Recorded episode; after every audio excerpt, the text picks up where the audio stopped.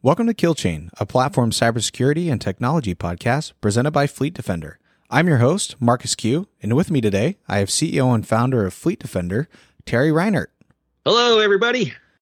And today we're going to be looking at what over-the-air updates mean for vehicles. So software updates for your vehicle done over the air. So stay tuned and we'll get into that in a second.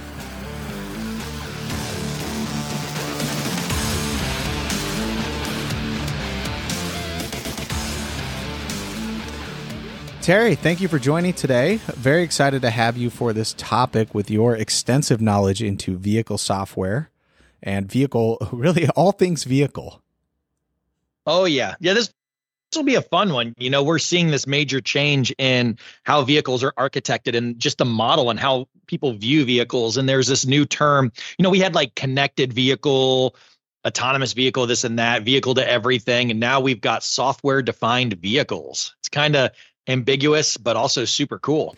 Yeah, I think it's good probably for us to take a step back and really talk about what an over-the-air update, software update for a vehicle even means, right? It is we're talking about vehicles today are now so defined by the software within them for operation. You know, how do those things get updated for new patches, new releases, uh, and the rise of the over-the-air update? So you no longer have to take a vehicle in, or, you know, maybe that's a good starting point is, you know, previously, how was the software in a vehicle updated if not over the air? It wasn't. I mean, I mean, ultimately, that's what it boils down to. It never was. Um, So you would have to take your vehicle to a technician or, you know, one of the, the the dealerships that had, like if it was a Ford, for example, that had like the Ford specific maintenance terminal or the Toyota specific maintenance terminal that they would plug into the vehicle. And then what it would do is that terminal, uh, the maintenance terminal, it would scan the car through the O B D two port to see what software versions each of the E C Us had. It would send all that back to Ford's server, Toyota server, whoever. And then it would pull down any updates for those E C Us, and then it would flash them in, and it would take hours, right? Because everything's done over CAN bus, and really large file transfers are super slow over CAN bus and stuff. So it was this highly specialized thing. And oh, and by the way, you as the consumer and the vehicle owner had to pay for that. And so a lot of times software and vehicles never got updated. Yeah. What would that cost? Didn't. I can't even imagine what that would cost. Oh, it was hundreds of dollars. Like you'd have to pay for the technician's time and you'd have to pay for the thing. Like, yeah, it, it was hundreds of dollars. Like it wasn't cheap, right? And if they release a patch every other week, guess what? Like no one's going to pay that kind of money. Like it just, it didn't, it wasn't something that could be sustained by a consumer. That's, uh, you know, that'd be terrifying to me as an O E M or as a, you know, manufacturer of a vehicle is that the software that I put in the vehicle isn't going to get updated. So it better be right. And as we've talked about many times, software is made by humans. And so there's always errors. And so you could put out a vehicle right. with a software error and it's not going to get fixed. Uh, um, unless something so bad happens that you have to issue a recall, and guess how much that's going to cost oh, you? Oh, yeah. A lot of money. A lot of money. Yeah. So this idea of like, you know, like the iPhone, for example, you know, you can just download apps, you can update apps all over the air. You don't even have to plug your phone in to a computer anymore. Like it just happens automagically, you know, over the air. And vehicles are moving the same way. I mean, I think Tesla really was the first case that really showed us how like you can, like what you can do with software updates. Like, like you're not just fixing a vulnerability. Like there was an update that Tesla pushed out that like increased the car's horsepower by like twenty-five or thirty horse just by changing the way the software inside worked. I mean, talk about awesome. Like, wow, I can download this update and get more performance out of my car. That's crazy.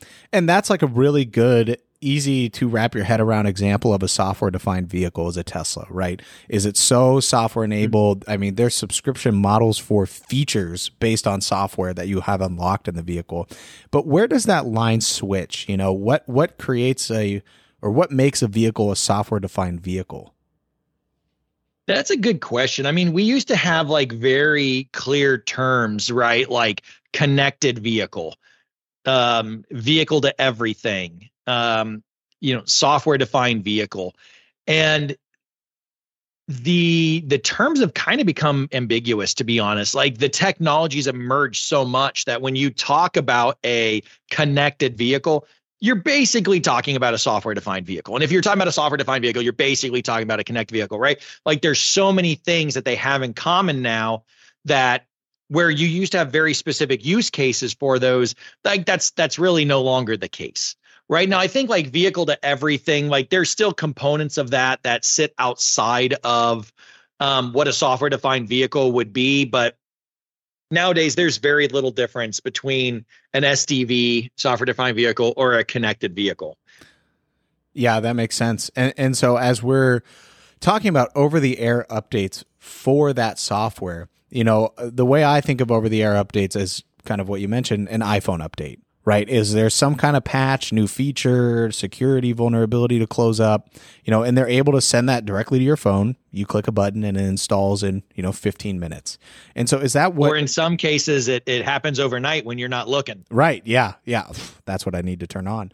But uh, for, for a vehicle, it, would that operate very similarly where it's, you know, a patch or something coming through and it just will load into the vehicle itself? Does it, how much do you know about this as far as can it be in a garage shielded? Does it have to be out in the world moving?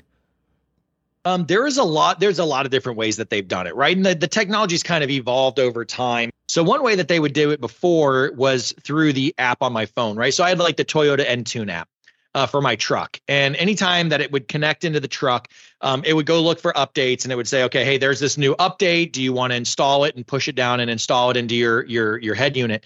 Um, they were only doing that for the infotainment unit. They weren't doing that for various E C Us around the, um, around the vehicle, like the power steering control module or the body control module or anything like that. Um, that kind of evolved. Um, you know, even B M W, they started putting like, you know, cellular modems in the cars, telematics units in the cars, and you could go in, you know, you could be sitting at home and you could, uh, um, oh, and it could also connect to your Wi-Fi at home. So like when you get close to your Wi-Fi at home, it would connect to your Wi-Fi. And then you could go on your computer, log into the B M W portal, whatever it was called. And, um, you know, tell it what you wanted to install and all that stuff. And then it would download it over Wi-Fi and install it into the car. But like, I think Tesla, again, kind of leading the way in a lot of the software defined vehicle stuff, like that was just done over cellular. They could push, you know, updates down, update E C Us in the car, uh, and so on and so forth. And I think that's kind of the model that we're going to see moving forward is this idea that everything can be updated all through the telematics uh, system, you know, designed and built into the vehicle. And so I would have to imagine that will increase the lifespan of some vehicles, right? If we talk, look at old software being run on a machine, it, it just gets outdated. And so I wonder how this is going to expand the lifespan of a vehicle if they, you know, improve the software for some of the E C Us, like you mentioned, like power control steering module. Like how, how do you think that can affect the lifespan of a vehicle? So if you think about it, when you design a hardware component, that hardware component is built using cutting edge technology on the day that you designed it and built it. But five years from now, that technology is five years old. ten years from now, that technology is ten years old. You know, like you can't update that hardware. It is fixed on the technology level of when it was designed and, and developed. Software, on the other hand, as new technologies come out, as new techniques come out, um, as new ideas come out, you can update that software. And so that component is up to date to whenever you push that update. So you get a lot longer lifespan out of that unit. Like, for example, if, you know, certain types of like, you know, social media, I'm just making this up, but like, you know, Facebook or this or that, right? Like you got Facebook in your car, but then Twitter is invented. Well, you could just push a Twitter, an, an update that adds Twitter to your car, right? Like you don't have to go buy a new car to get Twitter in it, right? Like that's a, a stupid example using, you know, social media, but that's the same, that's true with any feature, right? Like you can push new features to the vehicle and update that. So like the driver has a five-year-old vehicle, but with features that were designed today. So similar, and that's pretty cool. Similar to what you were talking about with the Tesla, right, is they they were able to redefine the software to get more horsepower out of it. Same hardware, but just pushing a new software update to it.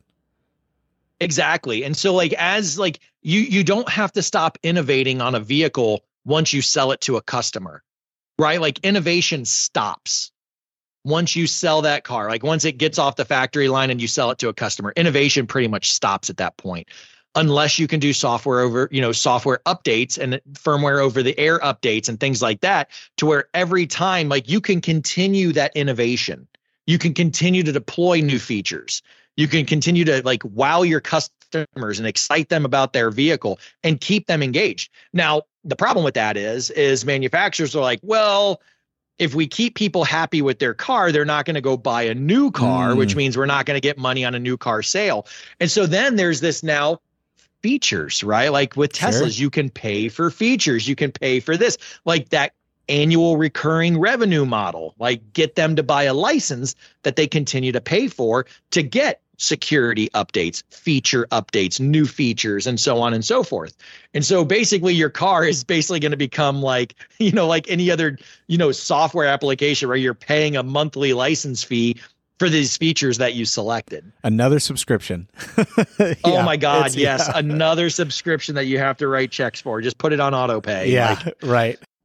So, you know, being the cybersecurity people, I uh, I think about an over-the-air update, and it's sending files to the vehicle to be downloaded and installed, and I just think there has to be some risk to that. Well, there's absolutely risk, but there's also reward from a cyber perspective, right? So, like, if we find a bug uh, or a flaw in some software in the vehicle, I can now push out an update for free. You don't have to take your car to the dealership. You don't have to pay hundreds of dollars, which, by the way, you're not going to do, which means you're just going to have a vulnerable car on the highway, right? Like, now I can push those updates out there, fix that flaw, and do it very cheap and unobtrusive and easy for the consumer to actually do, right? Like, I'm improving security.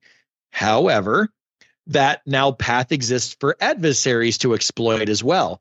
And, you know, of course, humans have designed this firmware over the air update system, so there's going to be flaws in it.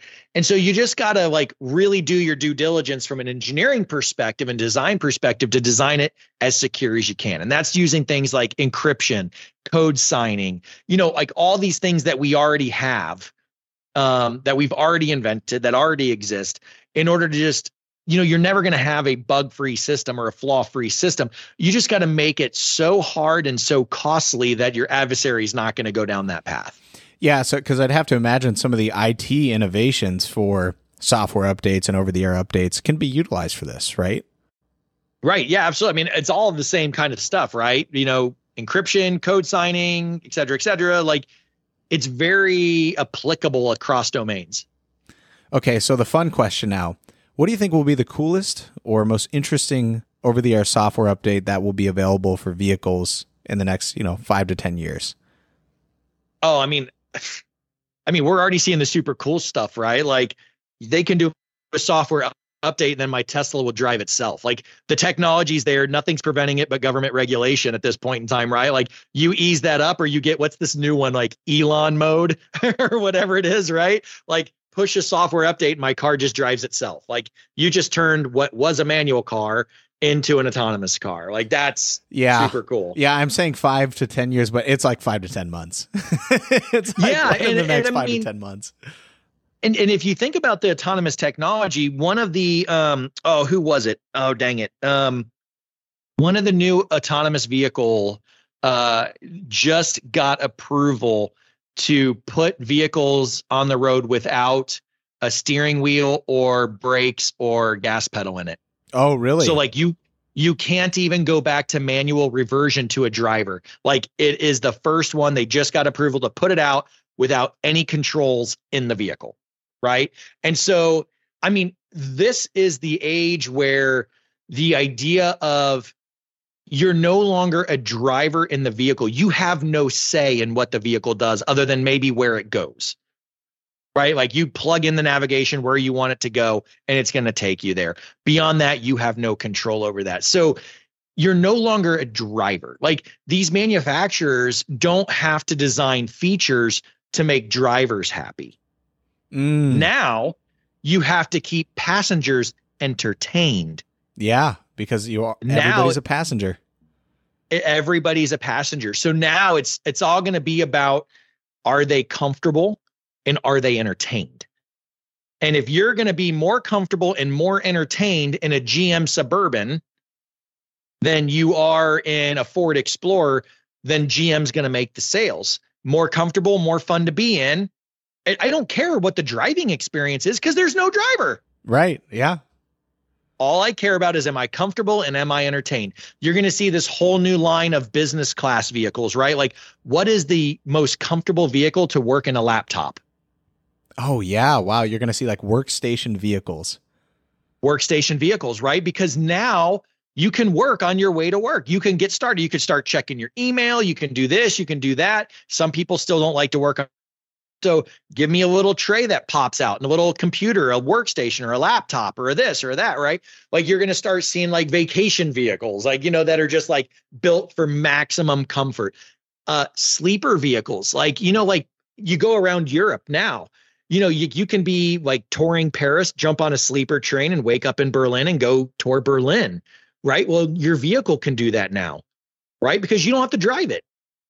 So now you can just, you know, does this vehicle have a bed that can lay down flat that I can comfortably sleep in while you take me from point A to point B? Yeah. Talk about like maximizing a road trip vacation. You can now spend the full days doing what you want and the nights the car drives you to the next place. Right. Exactly. And so like, I think you're going to see this big shift. This is going to take some time. Don't get me wrong. This is maybe, you know, ten, twenty, whatever. But like as autonomous vehicles become more and more present and you don't actually have the ability to control it, manufacturers aren't going to think about the driving experience anymore. They're going to think about the commuting experience, right? Like, are you comfortable? Are you entertained? That's what's going to matter. Wow. And so then think about like software updates, right? So what new app are they going to add? Pac-Man to it, so you can play Pac-Man while you drive down the road. Or they like, like it's it, the software updates are going to be like who can push the most entertainment and the most, uh, you know, that type of stuff. Productivity, entertainment. It's going to be your iPhone. It, it's going to be your iPhone that just happens to move you somewhere. And how do we add a new subscription to it? And how yeah. do we add another? And that's how Netflix goes it? everywhere. Yeah, yeah. Every single time. Every single time. Wow. Well, yeah. I mean, I wanted to talk about this topic to address some of the security concerns, but man, it's hard to not leave excited about it. I mean, the the upsides and the positives to software-defined vehicles and over-the-air updates for vehicles. It's really amazing. It's going to be a new future. Right, exactly. Like I want two vehicles. I want the vehicle that when I want to drive, I can go drive, right? Like there's some times where you want to get out there on the road, press down the gas pedal and, and, and enjoy the drive, like actually controlling the vehicle, right? That's very rare for me.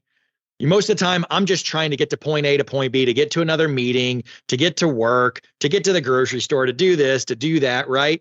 And that's where I want the other car. The one I'm going to use the most, right? Like I want to climb in, I want it to be comfortable, and I want to just be able to be productive or entertained or whatever when I just get from A to B, right? Safely, of course.